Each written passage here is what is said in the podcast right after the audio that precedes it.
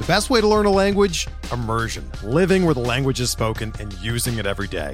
But if that's not in the cards this year, you can still learn a language the second best way. And that's with Babbel. Be a better you in 2024 with Babbel, the science-backed language learning app that actually works. Don't pay hundreds of dollars for private tutors or waste hours on apps that don't really help you speak the language. Babbel's quick 10-minute lessons are handcrafted by over 200 language experts and help you start speaking a new language in as little as 3 weeks. Babbel's designed by real people for real conversations, and their tips and tools are approachable, accessible, rooted in real-life situations, and delivered with conversation-based teaching, so you're ready to practice what you've learned in the real world. Here's a special limited-time deal for our listeners. Right now, get up to 60% off your Babbel subscription at babbel.com/BlueWire. That's 60% off at babbel.com/BlueWire, spelled BABBEL.com/BlueWire. Rules and restrictions apply. Welcome to the Roadwire Prospect Podcast. I'm your host, James Anderson, joined today by Brett Sayer of Baseball Prospectus. And Brett is someone that I've been playing Dynasty Baseball with for a very long time. And about a month ago, in fact, almost a month ago today on March 1st, he called me and we had a talk about starting a expert Dynasty league that would be unlike the other expert Dynasty leagues we had played in. And Brett came up with a bunch of cool rules that really make this league unique. It's the Highlander Dynasty Invitational. But since Brett, like, you came up with 90% of this, I kind of want to just give you the floor first and just sort of say, like, what was the genesis of this? How long had you been sort of thinking about these specific rules, and what's the overall purpose here? Sure. Happy to be on with you as always, James. It stemmed from a lot of thoughts over the last couple of years. You know, James, you've been in TDGX with us for a while, which is the Dynasty Guru Expert League, which was kind of the, I don't claim to know all of the expert leagues out there, but it was really designed to be the first kind of true expert Dynasty league. And we launched it in 2013 or 2014. And it was, it was successful in its purpose for a while. It kind of fell into a lot of the same trappings that a lot of Dynasty leagues fall into, where you have owners that end up, kind of waning in interest a little bit. And partially because there are a handful of teams that are just in there kind of hustling a little bit more than everyone else and figuring out how to make trades with the right teams. And it eventually, even if it doesn't break the league, it makes the league less enjoyable for the people in it. And as it makes the league less enjoyable, you get less engagement with the people in it. And we've been struggling with that for a little while, and TDGX is still going. And I think there's value in it still going, but I created those rules, 8, 9 years ago now. And it's a different world that we live in. There's a lot more Dynasty coverage. There's a lot more Dynasty players. And the strategy is a little bit more defined, which means that the leagues that get created now, I think, need a little bit more structure around them to kind of build and foster more of that engagement.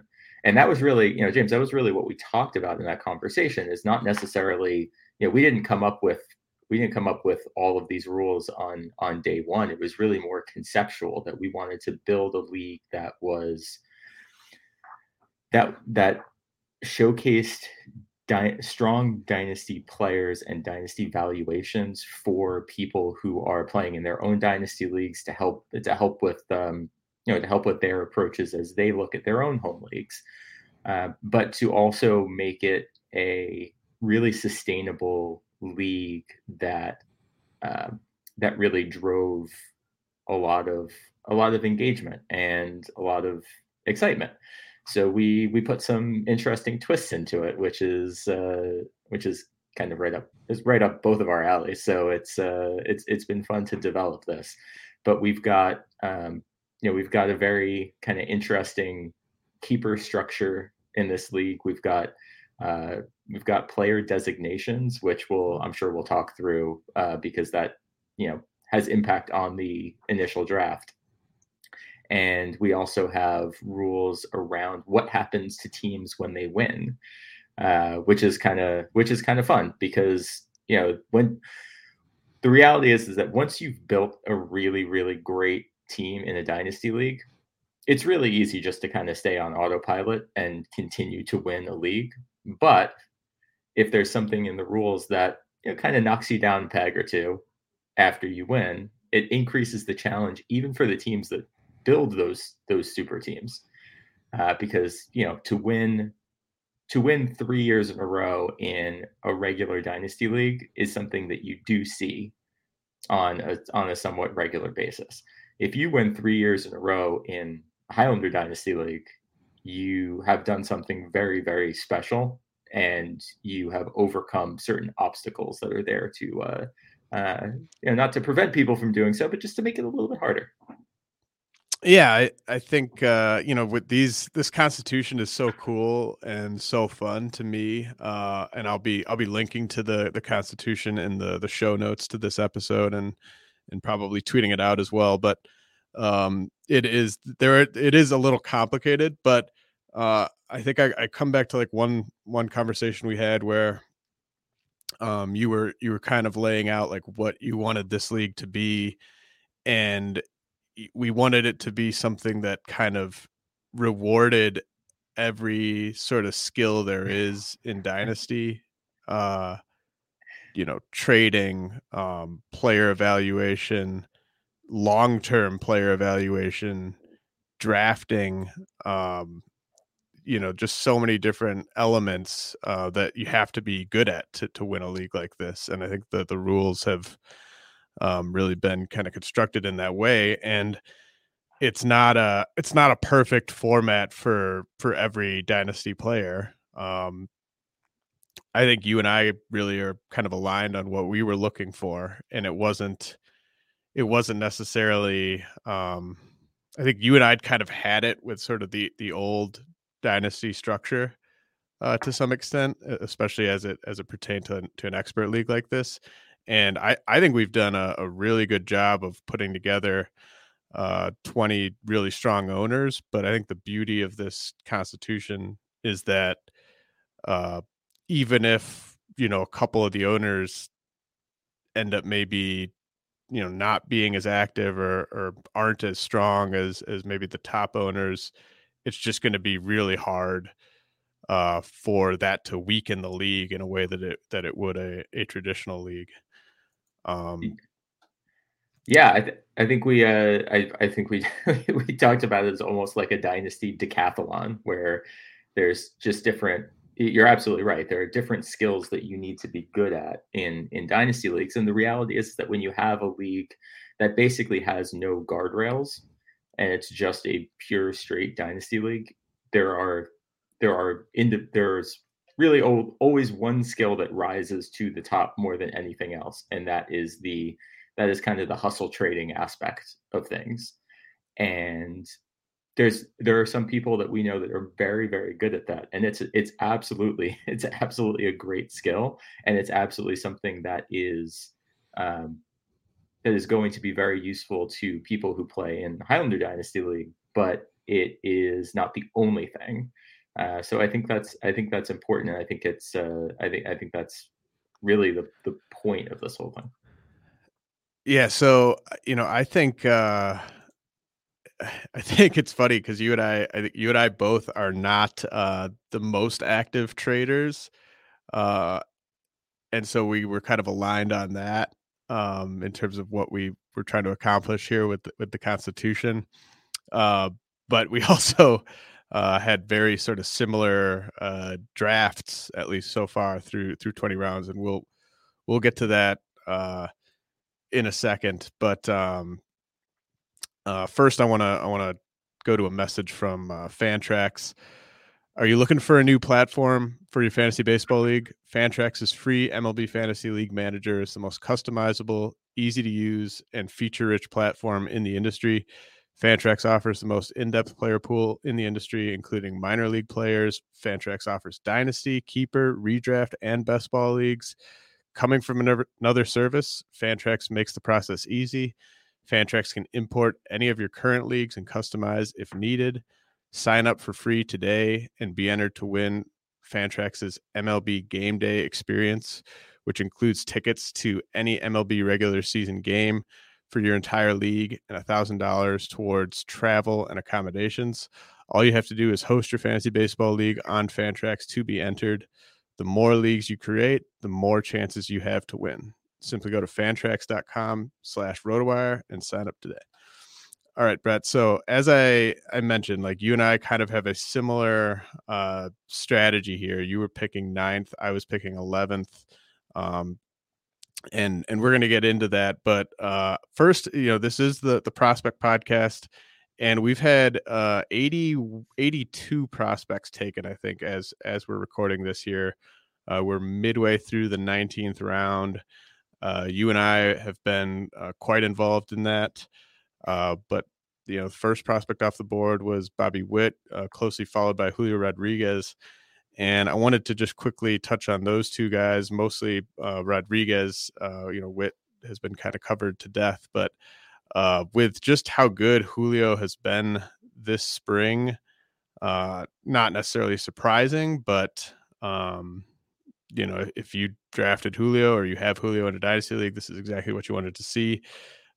What's your take on whether Julio breaks camp with the big league club this year?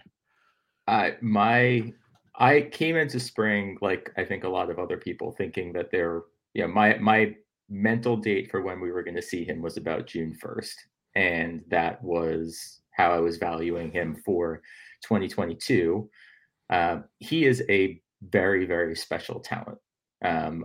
This is funny. We were writing up the comments to the Dynasty 101 that we published at Baseball Prospectus, and I wrote the ceiling line for Julio Rodriguez, and I name dropped Juan Soto in there, and I was told by everyone else in the document, you can't do that. And I was like, okay, so I changed the comment to, I believe I'm not supposed to comment to Juan Soto, but let's just call it J.D. Martinez in his prime, which is, sure, a little bit of a step down, but you get the idea. I mean, Rodriguez is a special hitter in a lot of ways. His power has been known for a long time. His approach is great for someone his age. And I think the thing that everyone is kind of realizing now, especially as you get some sprint speed information on him, is that he's kind of a 70 runner now, which is bananas. And, you know, that was really, when you compare Julio Rodriguez and Bobby Witt, that was supposedly the differentiator between the two, where Witt was a guy who could steal, you know, 25, 30 bases, and Rodriguez was more generally thought of as a low double-digit steal guy. But, I mean, we put Julio Rodriguez number one as our top dynasty prospect, and partially for that reason. I mean, his game all around is incredible. The speed is real. I would not be surprised if we see him stealing 20, 25 bases a season early in his career. And to go with everything else, if he makes the team out of spring training, I think I'd be comfortable looking him as a second outfielder in a lot of deeper leagues, because once he comes up, I don't think there's any chance he's going back down. Yeah, he's been my number one guy for a while too, and I remember like the first time I saw him in person and he stole a base. You know, the speed jumped out, but also he's 6'4" and he's got just a really long wingspan. And I noticed that he's so good at stealing bases partly because of that. Like, it just kind of gives him an extra edge. He's got these long strides. He's going to cover a lot of ground going from first to second. And so, yeah, I think he's just a classic 5 category guy. And like most really, really special prospects, it's tough to find a comp that really works because he's just so special that you're not going to find like kind of a perfect one-to-one comp on a guy like that. But yeah, I mean, I when I was out in Vegas for the main event, arguably, you know, top 2, top 3 player in the world, Casey Cha took Julio Rodriguez in the middle of a main event or of a $15,000 league. So, I mean, the sharps are on him. I mean, I think a lot of people are rightfully on him this spring. He's someone who I also thought was going to be more of a June guy at the start of spring training. But, you know, the more I see, the more I just think it would be tough for the Mariners to keep him down for long. Let's move on to CJ Abrams, who's another guy who's been kind of a buzz prospect this spring, and someone that you ended up grabbing in the 4th round. You're picking 9th, like I said, so middle of the 4th round. You know, I think we probably are in rough agreement on what CJ Abrams could be long term. I think the interesting discussion is sort of, you know, how desperate are the Padres to get to kind of get competency in their lineup, and, you know, what's that mean in terms of when Abrams debuts, and then is he ready to have success right away? I think the thing about Abrams, which really kind of surprised me off the bat. I mean, you heard when he was drafted, you heard all of the, you know, all the stories about his tools, about his speed, about the fact that it wasn't just, you know, he wasn't a speed only guy, that he had some real pop. I mean, he's not, you know, for someone coming out of the draft who you gets touted as like a 40 to 50 steal guy, he's not small. He's 6'2". He looks like someone who can also drive the ball. And he got out there out of the draft as, you know, supposedly a somewhat raw player, and was incredible in the complex. And not just from showing off his power and his speed, but his plate discipline was fantastic. You know, we kind of carried that over a little bit. He's had his share of injury issues so far, and that is certainly a concern. But he played as a 20-year-old in Double-A and was an above average hitter in the league. Plus his speed. You know, in terms of pacing on this minor league, you love to do pacing. I don't love to do pacing. But if he had played a full season, he would have been a 40, 45 steal guy. He would have hit 10 homers, and he would have done all that as a 20-year-old. You know, there is definitely a really solid approach there, which makes me feel good about his value in the short term. I think what the Padres ultimately are going to do with him is the Padres have a very interesting roster, and they can move guys around a lot. You know, Abrams is not going to break camp with the team. I think what will end up happening, especially because the minor league season starts at the same time as the major league season this year, is the Padres are going to figure out where they need to plug holes. And Abrams is capable of playing multiple spots on defense. He can play shortstop, he can play second base, he can play center field if they throw him out there and let him get comfortable there in the minors. So there's no shortage of ways that he can come up and contribute to the big league team. But long term, he is really just a half a step below Rodriguez and Witt for me. You know, as someone who is another legitimate 5 category guy with really impactful speed. Yeah, I think like, you know, you mentioned dropping the Juan Soto comp on Julio Rodriguez. You know, I think it's very easy to rationalize a Trey Turner comp on CJ Abrams. But to me, that's maybe 3 years down the road. Like I think that the missed time with the injuries, and really, if you look at kind of the amount of reps he's had in full season ball, I think he's going to struggle a little bit this year. I do buy that he's got at least a plus hit tool long term, but that doesn't necessarily mean that it's going to be that right away. So I could see him being maybe a post hype guy next year, who's still, you know, with that type of speed, if he's getting playing time, he's going to be useful. But I don't think he's going to be a league winner or anything like that this year. But I do agree that he will probably get a shot at some point. Let's touch on the number 8 prospect taken in the Highlander Dynasty Invitational. He was taken one pick after CJ Abrams, O'Neill Cruz. Obviously, it wasn't surprising what the Pirates did with him yesterday, and I don't have any O'Neill Cruz shares, and I play in a ton of leagues. So like my tweet yesterday, admonishing the Pirates wasn't like meant to be self-serving or anything, or frustration from that. It's just very frustrating to see a team clearly leave one of their best players off the opening day roster for just basically monetary reasons. But you know, how close do you think Cruz is? Or I mean, not how close, but how ready do you think Cruz is to really showcase his pretty unique set of tools when he does get the call? I think he's pretty close to showing what he can do. I similar to what you said about Abrams, I think I don't expect Cruz to be a huge contributor right off the bat in terms of overall fantasy value. I think he will absolutely hint at what his ultimate fantasy value is going to be, because he's going to show up on some of these exit velocity leaderboards when he comes up, and he's going to hit a couple of, 117, 118 mile an hour homers, and people are going to tweet it out, and it's going to be a thing.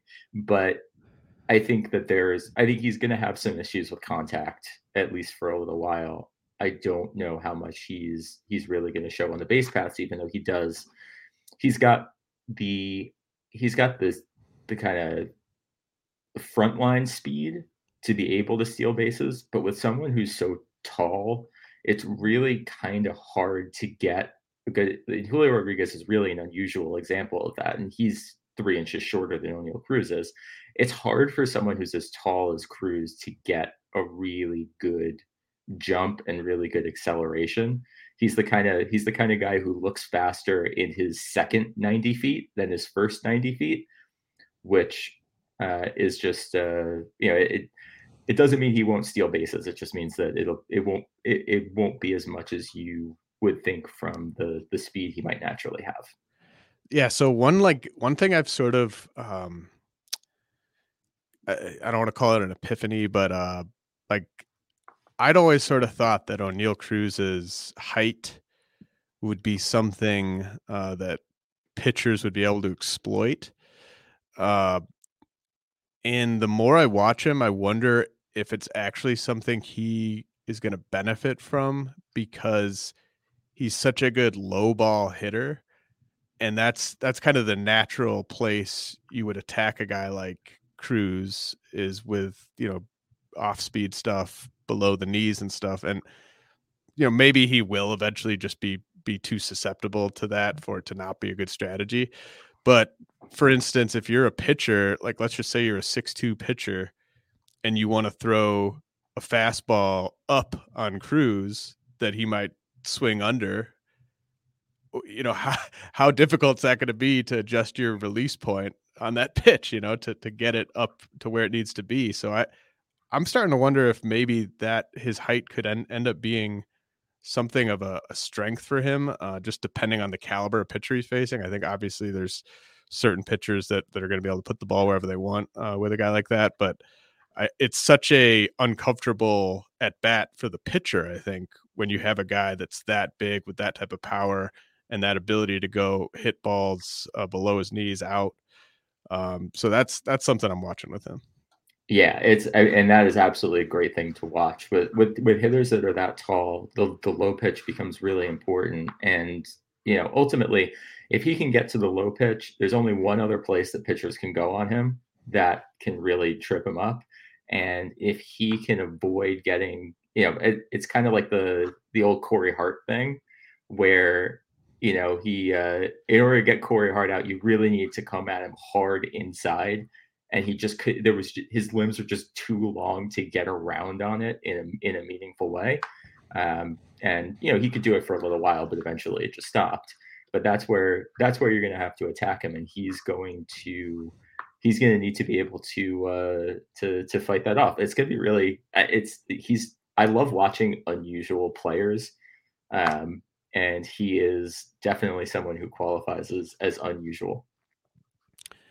So the number 27 prospect off the board was someone that I selected, MJ Melendez, in the 10th round. And I've gotten a few questions on this one because I took him well ahead of where I've got him ranked. And people are wondering, does that mean he's going to be ranked higher? Yes, it does mean he's going to be ranked higher on the update that'll come out before opening day. I've just really kind of... the more people I talk to, the more I watch him. I'm a believer in the hit tool, and obviously you got to be a believer in the power. So it's really just, what kind of average is he going to hit for? And I think that they are going to be able to find time for him at third base and maybe in the outfield. But I don't see Hunter Dozier standing in the way of MJ Melendez playing almost every day whenever he gets the call. What was your reaction, I guess? Feel free to roast me if you want here, but what was your reaction to me taking Melendez at as the 27th prospect off the board in the 10th round here? I was a little surprised, not necessarily because I disagree with you on the things that you said about Melendez, more because of the people who were still on the board. And I'm curious to kind of throw it back at you and see what, see the reasons why you, and maybe it is just a closer to the majors thing and more of a flexibility thing.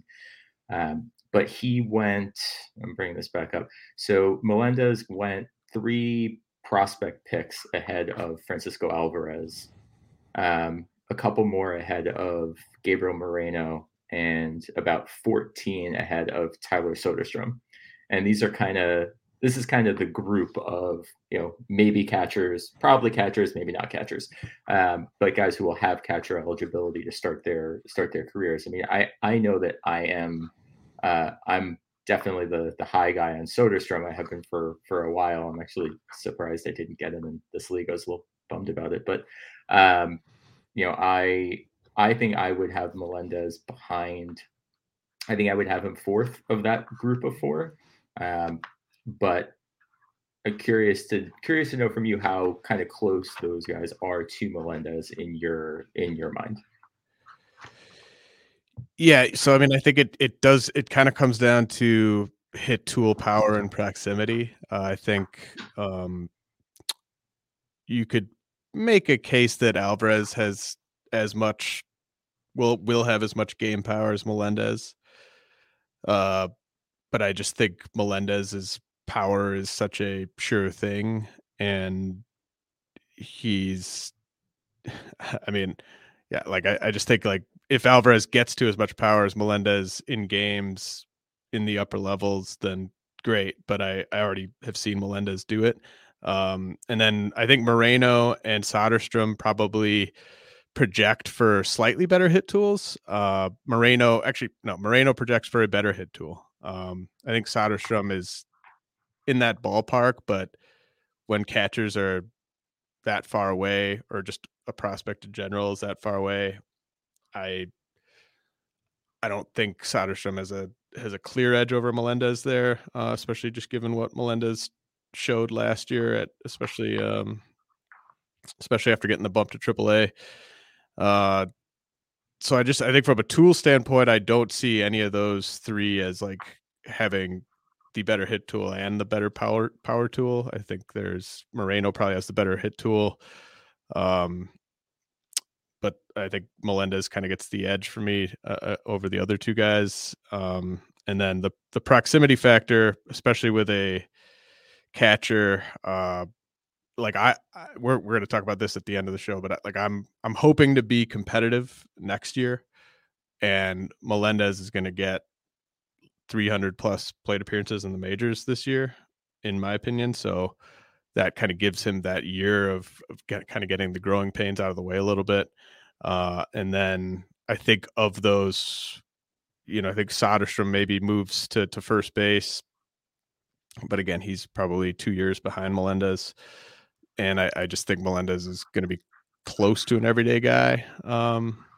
So I think he gets a lot of check marks over those guys. I know that I'm maybe like people are mad at where I have Francisco Alvarez ranked. Like I think he's going to be like a 250 hitter. It's 25 plus homers in that park, and he's 2 years away, and that's great. But I mean, for a catcher, that's a long lead time. So I'm a believer. Like it basically boils down to I believe in Melendez's hit tool. I don't. Do you question like the power, or is it more about not quite buying the hit tool at this point? For me, it's more, I think the power is, I think he's shown the power. I do question the hit tool a little bit. But I mean, you can't argue with his performance. I mean, I know Soderstrom is the outlier in that group because of the proximity. I mean, he's only played in low A, and he's certainly a little ways away. So I don't expect people to agree that they would agree on Soderstrom over Melendez. I think most people would probably take Melendez over him.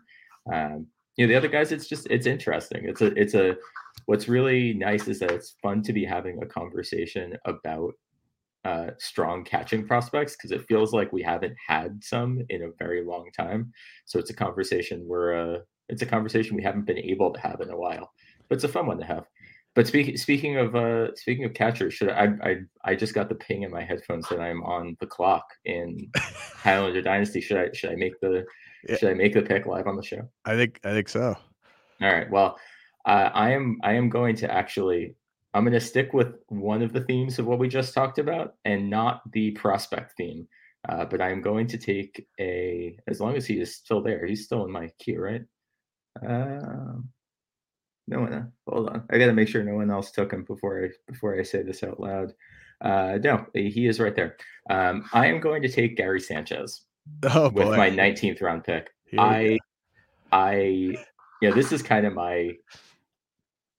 I'm going to make a couple of picks like this where I am betting on people who have been disappointing bouncing back to some sort of former level of performance. I think Sanchez is a really interesting change of scenery guy. New York media just absolutely got on him. Fans got on him. I think he's going to find a much more appealing playing situation in Minnesota. And the power is obviously still there. And I need a catcher. So, almost 400 picks into this draft, I kind of like taking a chance on Sanchez. He's still only 29, so I think there's a kind of similar to James. I'm not expecting to win this league in 2022.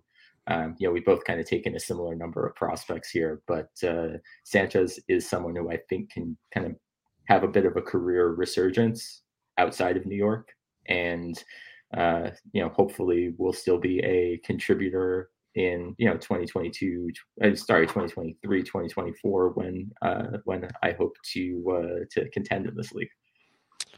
Well, Brett just took a former Yankee on the clock on the podcast live. I'm up in two picks. If it gets to me while we're still recording, I will be taking a current Yankee live. But first, let's head to another message from our sponsors. We're driven by the search for better. But when it comes to hiring, the best way to search for a candidate isn't to search at all. Don't search, match with Indeed. Indeed is your matching and hiring platform with over 350 million global monthly visitors, according to Indeed data, and a matching engine that helps you find quality candidates fast. Ditch the busy work. Use Indeed for scheduling, screening, and messaging so you can connect with candidates faster. Leveraging over 140 million qualifications and preferences every day, Indeed's matching engine is constantly learning from your preferences. So the more you use Indeed, the better it gets. Join more than 3.5 million businesses worldwide that use Indeed to hire great talent fast. And listeners of this show will get a $75 sponsored job credit to get your jobs more visibility at Indeed.com/BlueWire. Just go to Indeed.com/BlueWire right now and support our show by saying that you heard about Indeed on this podcast. That's Indeed.com/BlueWire. Terms and conditions apply. Need to hire? You need Indeed. When you need mealtime inspiration, it's worth shopping Kroger, where you'll find over 30,000 mouthwatering choices that excite your inner foodie. And no matter what tasty choice you make, you'll enjoy our everyday low prices, plus extra ways to save, like digital coupons worth over $600 each week. You can also save up to $1 off per gallon at the pump with fuel points. More savings and more inspiring flavors make shopping Kroger worth it every time. Kroger, fresh for everyone. Fuel restrictions apply. Jewelry isn't a gift you give just once. It's a way to remind your loved one of a beautiful moment every time they see it. Blue Nile can help you find the gift that says how you feel and says it beautifully, with expert guidance and a wide assortment of jewelry of the highest quality at the best price. Go to BlueNile.com and experience the convenience of shopping Blue Nile, the original online jeweler since 1999. That's BlueNile.com to find the perfect jewelry gift for any occasion. BlueNile.com. Experience a new way to play daily fantasy sports on Thrive Fantasy. Thrive Fantasy is an exciting player prop fantasy contest. With Thrive Fantasy, you can eliminate the countless hours of research and focus on only the top-tier athletes that have the biggest impact on the game. Sign up for Thrive Fantasy today and receive a free 6-month RotoWire subscription. Here's how you claim your free RotoWire subscription. Visit RotoWire.com/Thrive, deposit a minimum of $10 and receive a 100% deposit bonus up to $100. Play in your first paid contest and receive a free 6-month RotoWire subscription. All right. Let's finish up on these kind of interesting prospect picks here, and then we'll get to sort of our rosters through almost 20 rounds of the draft.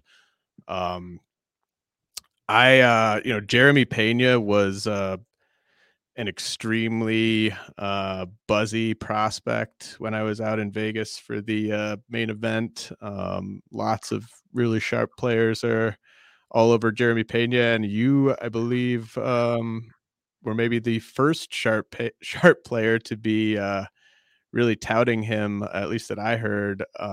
Plenty of people have liked Jeremy Pena, but you spent, I believe, $5 on him in the AL labor draft, and then he was the number 38 overall prospect taken here. What's the feel on the Jeremy Pena buzz? Is 38? Is that fine? Has it gotten too over the top? Where do we think Jeremy Pena should be going in a draft like this? I do not think it has gotten too over the top. I've got Pena. I will take all of the Pena shares that I can take this year. I think I took him in TGFBI. I took him in labor. I think I took him in a couple, like one or two other leagues so far. This is the problem with us, James, that I can't keep. I'm sure you're the same way. I cannot keep a track at this time of year with who's on what roster. I know I have him on about 4 or 5 teams, and that's not including the dynasty leagues that I've held them on. Pena is someone who our prospect team at BP has been touting for a couple of years now. I'm absolutely not comping him to the player, but there's definitely a Francisco Lindor vibe here, just in terms of how he's viewed from a fantasy perspective. Pena is not Francisco Lindor. He will not do those kinds of things at the major league level, but Lindor was touted as a kind of defense, like a really strong defensive player who had okay offensive upside, and Lindor played his way into being an offensive superstar. Pena is kind of, it's a full tick below, but it's a similar scale. Pena was touted as a strong defensive shortstop, and he has really been working on his offense.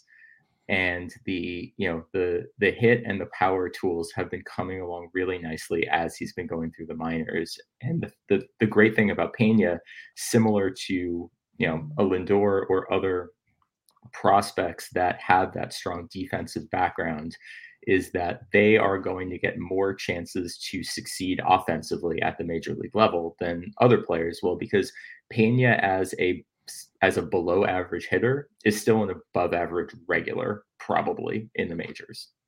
But I think there's absolutely, I think it was kind of signaled very early on in the offseason that Houston was not going to go out and get someone to like a big name to play over him. I'm really hopeful that they don't do something stupid, like play a smaller name over him for a little while. There would be a lot of terrible things about seeing Aledmus Diaz playing shortstop or someone else along those lines. But he is absolutely someone who I see getting 500 plate appearances this year in Houston. It's a great place for his skill set from a ballpark standpoint. And I think he can hit for average and power almost immediately. So it's a very exciting profile. I think 38th is absolutely fine. I think you could argue that he should tick a little bit higher this offseason because of the playing time that he's looking at now. But I'm excited to see what he can do. He's a good prospect. Yeah, one difference with, obviously, Lindor was a more highly touted prospect than Pena, but Pena probably,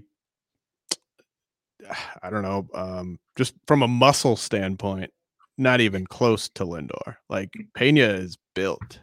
Yes, he is. He's very strong. He's filled out his frame.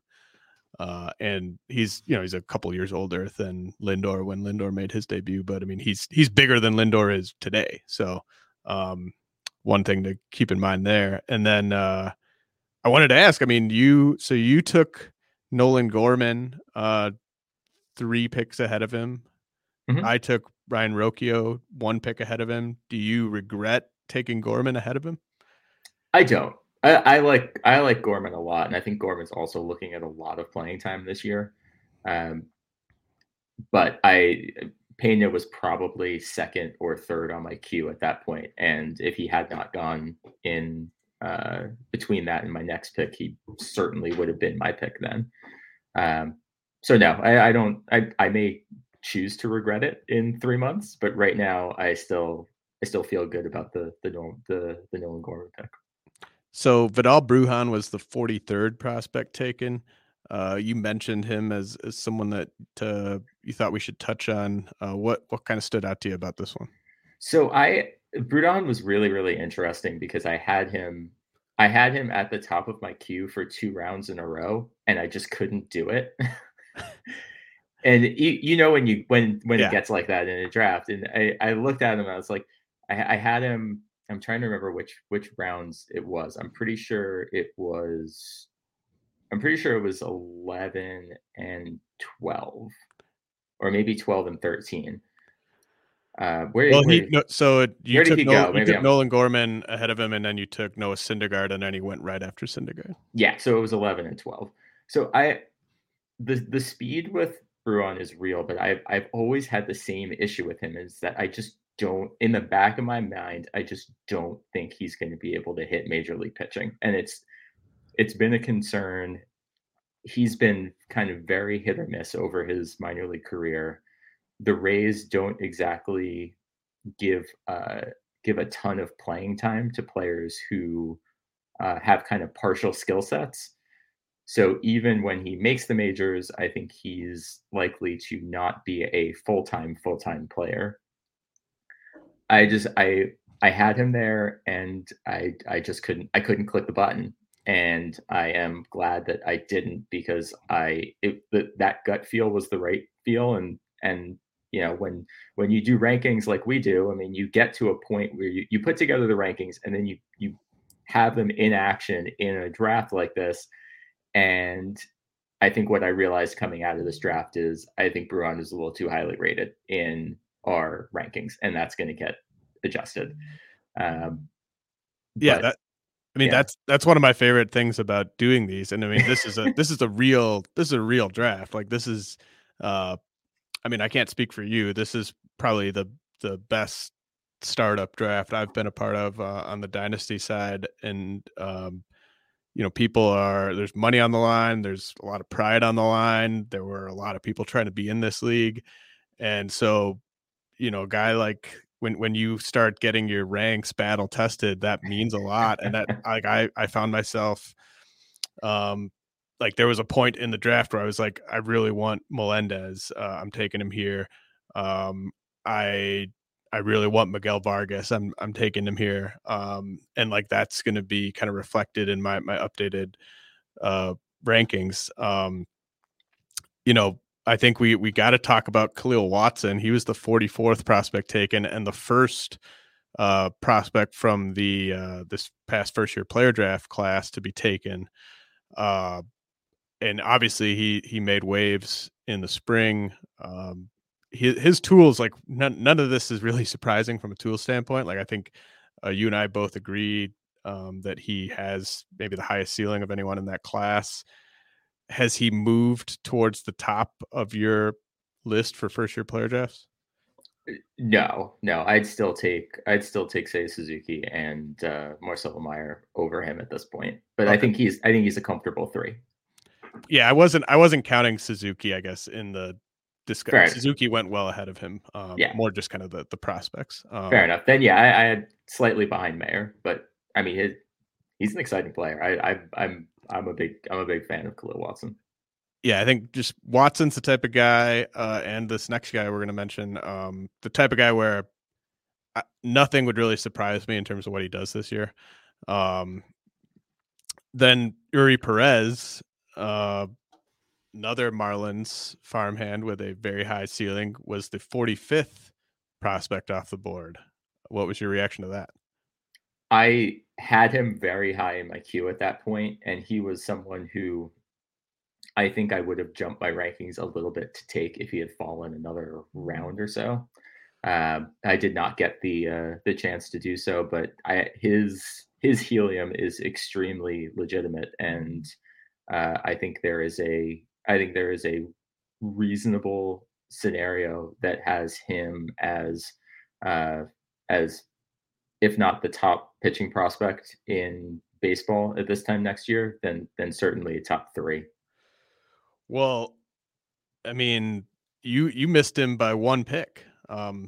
He was coming your way in the 13th round, and the itch took him right in front of you, and then you took your guy, Nick Madrigal.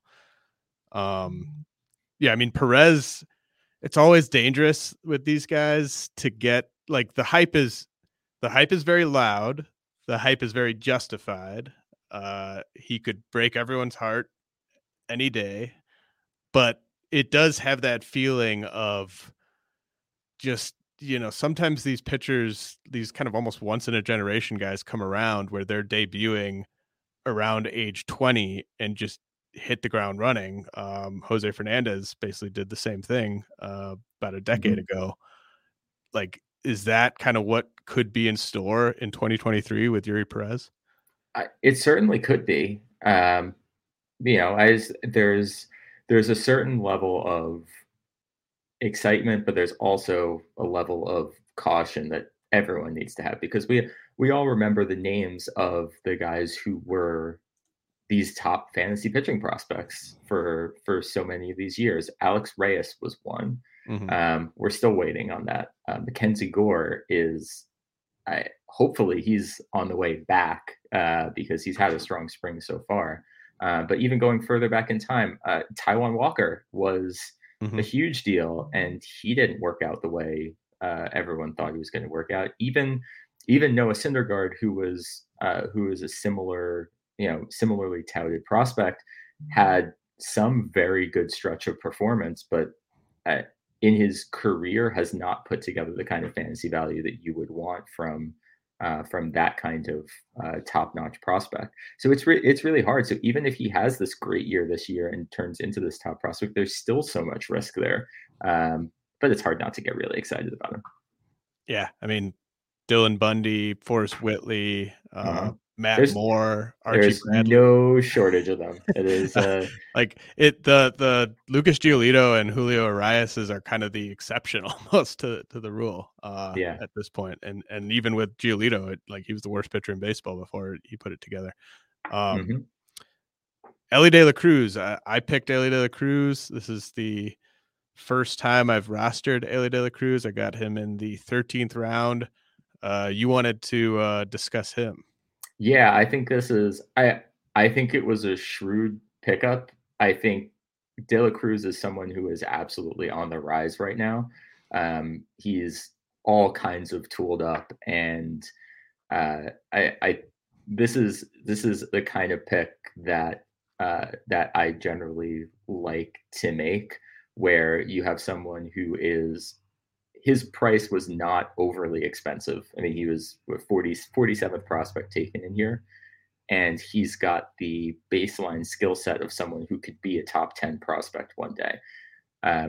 So at this point, I just thought it was a really nice pick. I had other guys in my queue that I liked a little better than De La Cruz. So he was in my queue, but not right at the top. And that's just really a matter of personal preference. But I gave a little hat tip when I saw that you took him. I think that's going to be. I think that it's a little risky, but I think there is a good chance that come July, August, you're going to look back and that might be one of your favorite picks of the startup draft.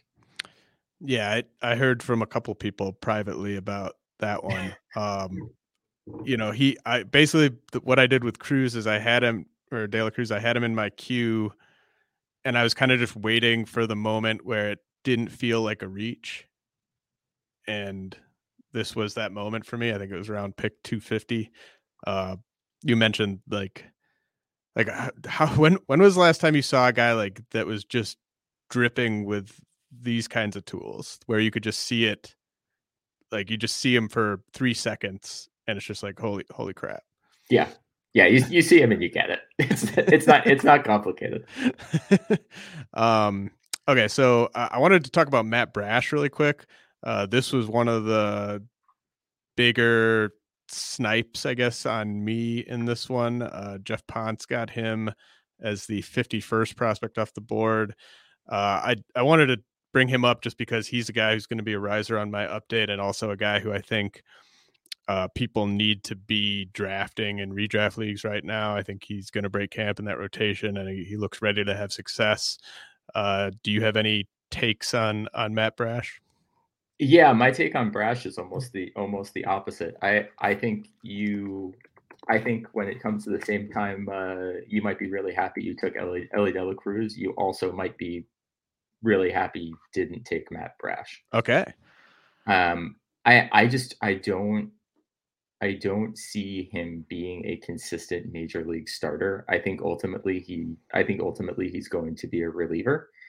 I don't think there is enough command there in the profile to really get through a life as a major league starting pitcher. He's certainly been great in spring training, but as we know, you don't need to have very good command to get by in spring training. I think he's going to be in for a little bit of a ruder awakening when we get into the regular season. And I personally don't have him as a top 100 prospect. I have him just outside, but I will be very curious to see what happens with him because I think he's a notably worse prospect than George Kirby. And I now have to look at my sheet to see where Kirby went. Kirby went 24. Okay, so he went notably higher than him, which he should. But yeah, I'm not in on the Matt Brash bandwagon. So I'm gonna sit this one out and see if I have to eat crow on in the middle of the season.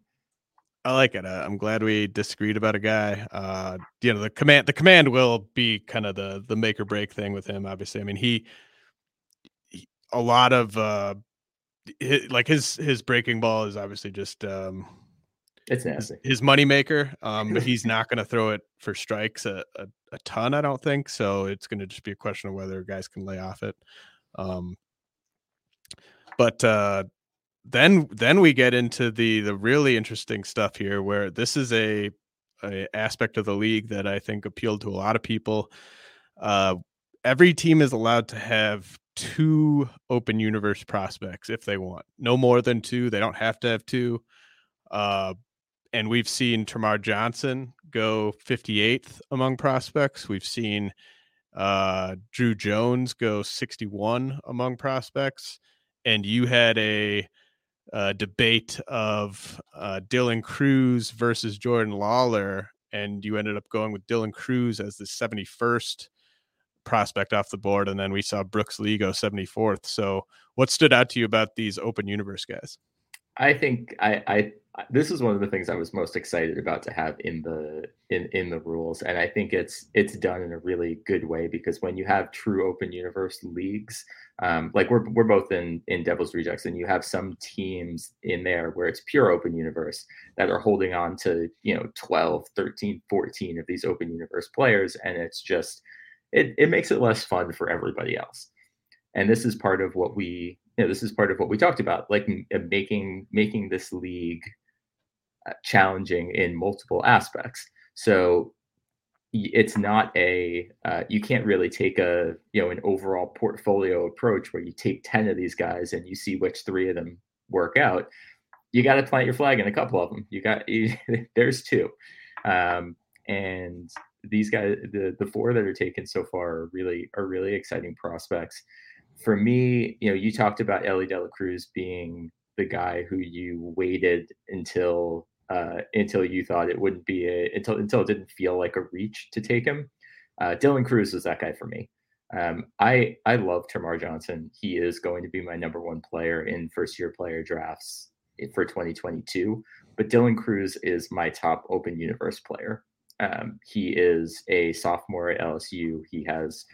He's an incredible hitting outfielder. He has exit velocities that are kind of off the charts in NCAA. I kind of view him as having that kind of Chris Bryant college stud bat skill set. And I finally gave up on waiting on Cruz, and I snagged him there. And I'm very excited about that. Well, how about this? Tamar Johnson's going to get drafted a year ahead of Cruz. Who gets to the majors first? Cruz. Yeah, and that's why. Right?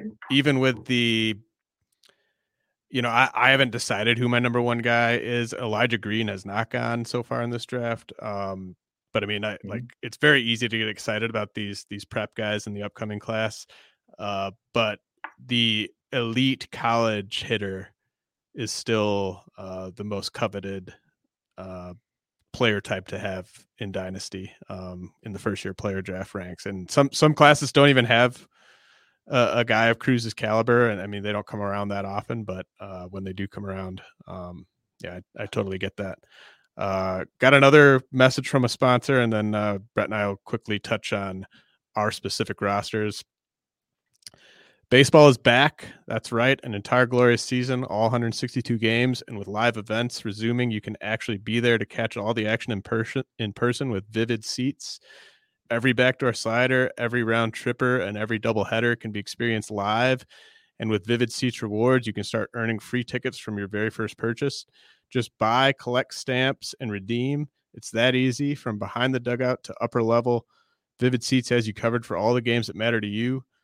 Pro tip: buy tickets for your whole group, split the bill, and make progress towards your free ticket even faster. Just visit vividseats.com or download the app today. Vivid Seats, life happens live. All right, Brett. So we got about 5-10 minutes here. Why don't you kind of walk everyone through your strategy in this draft? Like, how did it take shape? When did you sort of know that you weren't really playing for 2022, and maybe what were some of your favorite picks? Yeah, I like when I start a startup dynasty draft, and this is I like to go in without a formal strategy because you don't know how many people in each league are going to be in what lanes. You've got your current, you got your people who want to compete right away. You got your people who may just completely punt on 2022. And you need at least 4 or 5 rounds of a dynasty draft to figure out how many of each there's going to be. So what I wanted to do with my first, at least 3 picks and probably first 5 picks are pick players that could fit into any strategy that I want to do. So I started off with Wander Franco at the 9th pick. I wanted the 9th pick because I thought there was a pretty clear top 9. And I had assumed that I would probably end up with Franco off the bat unless someone else dropped. I was kind of thinking maybe there was a chance that Kyle Tucker might drop. Oh, okay. I just wanted to. So I texted you before the draft started, and I said, I think I know who you're going to get, but I don't want to tell you. Yes. And the guy I thought you were going to get was Kyle Tucker, but he didn't. Yes. Yes. I thought 9 was. Yeah, 9 was a little bit of a reach for Tucker, but I absolutely would have taken him over Franco. I love Kyle Tucker. But I took Franco. I took Shane Bieber with my 2nd pick. I thought his combination of age and skill set fit whatever dynasty team I was going to build. And then same thing with Jared Kelenic in the 3rd round. So I had that strong base, 3 guys that are going to get full playing time in 2022, but guys who are just as valuable to a team that might be contending in 2024. At that point, I was noticing that there were not as many prospects being taken as I thought, but it still wasn't entirely clear. So I kept it relatively high level for a couple more rounds. And we talked about CJ Abrams. I took him in the 4th. I took Andrew Vaughn in the 5th, who I still love his bat.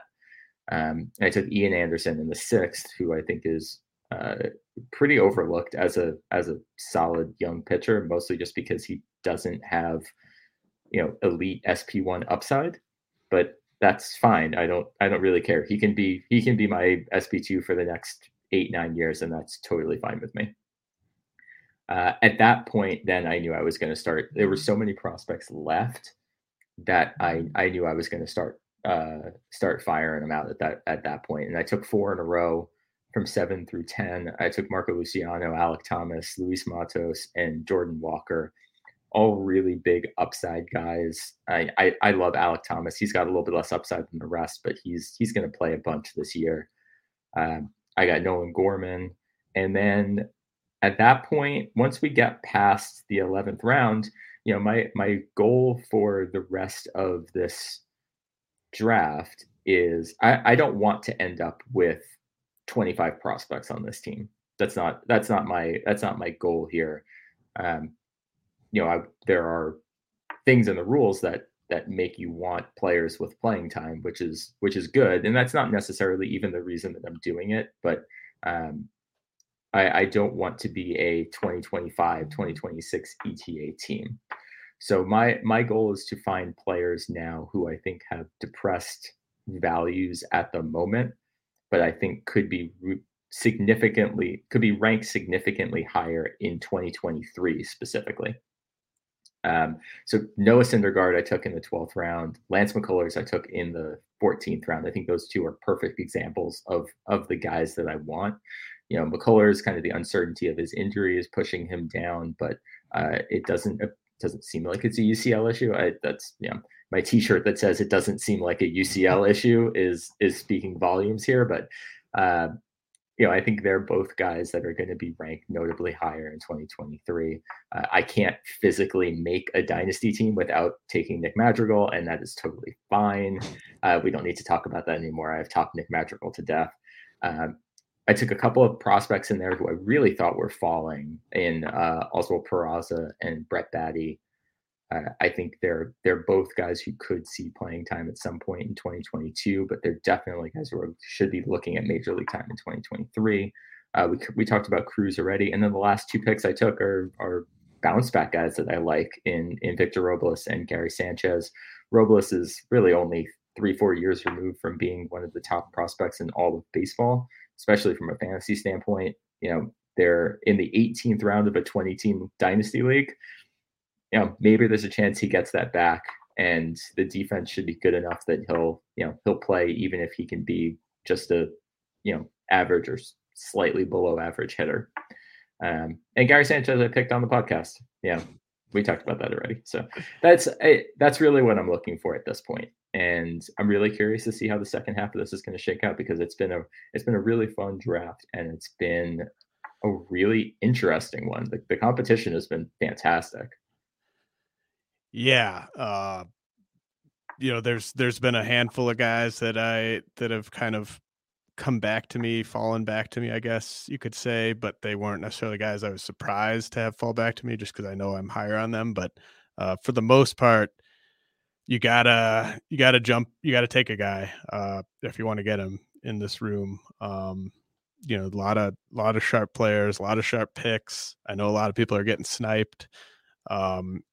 I had basically the exact same approach as you, where I started Ozzie Albies and Eloy Jimenez, and just kind of wanted to keep my options open. I knew I could compete with that core or pivot to playing for 2023. I felt like Riley Green was the clear best player on the board for me in the third, and that kind of shaped the direction of things for me after that pick, because I know that I could have taken Riley Green in the third and gone out and won the league in year one, but at that point I was kind of putting myself behind the 8 ball a little bit, and it's a sharp 20-team room. Odds are that might have been a turning point in terms of just how competitive I could be.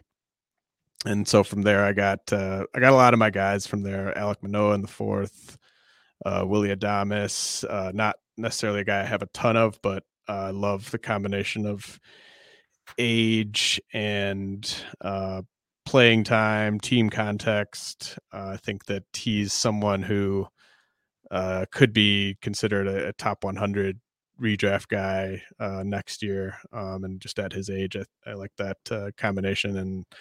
And Tristan Casas was a guy who I took ahead of kind of where I had him ranked. Like there were guys I had ranked ahead of him who were still on the board. And my explanation for that really is just the positional aspect. There just are very, very few corner infielders that I like in terms of building blocks in Dynasty. There are the old guard that are productive, but aren't going to be productive for that much longer. And there just aren't a ton of high-end young corner infielders, and I felt like Casas was kind of the last guy like that for me. So taking him in the sixth was, I think, that surprised some people, but that's kind of the rationale there. Jesus Sanchez, obviously, someone that I've been very high on, took him in the seventh. Luis Severino, his timetable does kind of fit my timetable. It wasn't all that long ago that he was a top 5 pitcher in Dynasty. Tanner Houck, I expect to break out this year with Boston. Got him in the ninth. We talked about MJ Melendez. Obviously, I've been quite high on Brian Rocchio for a while and got him in the 11th. Miguel Vargas is kind of along the same lines as Casas, third base prospect who is fairly close to the majors, who I don't really see any flaws with, other than just, when's he going to fit into the Dodgers' plans? But in the 12th, I like that. Elly De La Cruz in the 13th. I will jump in for a second and say that I know I ended up taking Syndergaard in the 12th, but if you hadn't taken Vargas there, I think Vargas would have ended up being my pick. Interesting. Nice. I like Vargas a lot as well. Yeah, it's there's really, like, he's another guy that'll be ranked higher on my next update. Like, there's just, I don't know what the flaws really are with him, other than just it's the Dodgers and who knows when he gets everyday playing time. But yeah, love the bat there, and it does. All the reports I've seen suggest that he can stick at third, which is huge. Then another third baseman, Heimer Candelario, who I've got a ton of exposure to this year. Got him in the 14th. Christian Hernandez was kind of... I took Elly De La Cruz and Christian Hernandez, and those are basically the only guys I expect to take at least within the first 30 rounds who are that far away from the majors. Just two guys where I could see them being top 10 prospects fairly soon. So that was a deviation for, like, I mostly wanted guys who I thought could be up sometime this year and then could be kind of hitting their stride next year. But Elly De La Cruz and Christian Hernandez were the exceptions there. Royce Lewis in the 16th, Pedro Leon in the 17th, two guys that are kind of boomer bust prospects for me this year who are close to the majors. And then Eric Lauer, who I just not a super high upside guy, but I like the deep pitch mix and the team context and the age. And then I just took Luis Heel live on the podcast. Kind of another guy in sort of the Matt Brash sort of vein where it's a couple of really nice pitches, and then who knows if he throws enough strikes to start, but felt like that was fine just given where he is in terms of proximity to the majors. And that's where I'm at through 19 rounds. Brett, I think you and I are gonna, it's gonna be interesting to sort of see how this evolves, just given how similar our builds are, and the fact that we're both kind of trying to do the same thing. I'm interested to sort of see how the rules impact our ability to do that as well. I know. Well, we'll find out the same way everyone else will. It's always fun to come up with a constitution and then figure out how it actually plays in real life, because even as the people involved with creating the rules, you think you know what the effect is going to be, but you never quite know what the full effect is going to be. So it'll be fun. But I saw one of Heel's starts in Somerset last year, and it was he throws hard. It is fun to watch. Yeah, he's got about the easiest 98 miles an hour that I've seen since like Jordano Ventura. Even if he ends up moving to the bullpen, like I could see him being valuable. But I've kept you too long, Brett. I really appreciate you taking the time. Is there anything you want to plug before I let you go? Check out Baseball Prospectus. Check out our fantasy content. We are doing a lot of work on there. We're going to roll out a new update to the top 500 dynasty rankings probably in the next week, right before opening day. That's it. Baseball Prospectus, RotoWire, two great sites. Absolutely. You should definitely be subscribing to both. Again, Brett, really appreciate you taking the time. This has been a really fun month getting this league off the ground, and I think it's such a cool constitution. I'm really thankful that you came up with all of it, because I just did not. I would not have come up with honestly any of this. I think you should get all the credit for the rules here, and I think they're really great. And I think this is going to be a league that just lasts and is sustainable, and that's kind of the whole point. And I'm really proud of the group of owners we put together here. So thanks for talking about it with me. This has been the RotoWire Prospect Podcast. I'll be back next week. Thanks. Everyone is talking about magnesium. It's all you hear about. But why? What do we know about magnesium? Well, magnesium is the #1 mineral that 75% of Americans are deficient in. If you are a woman over 35, magnesium will help you rediscover balance, energy, and vitality. Magnesium supports more than 300 enzymatic reactions in your body, including those involved in hormonal balance. From functional medicine doctors to mental well-being and female hormone experts, we all know that magnesium is the one mineral to improve all aspects of well-being and health. But which one? Magnesium Breakthrough from Bioptimizers. the trusted choice recommended by leading experts, with 7 best-absorbed forms of magnesium to ensure your body receives the support it needs for overall well-being. Go to bioptimizers.com/balance today and use code BALANCE10 for 10% off. Support your journey to wellness at bioptimizers.com/balance. Magnesium Breakthrough from Bioptimizers, your foundation to optimal health and vitality.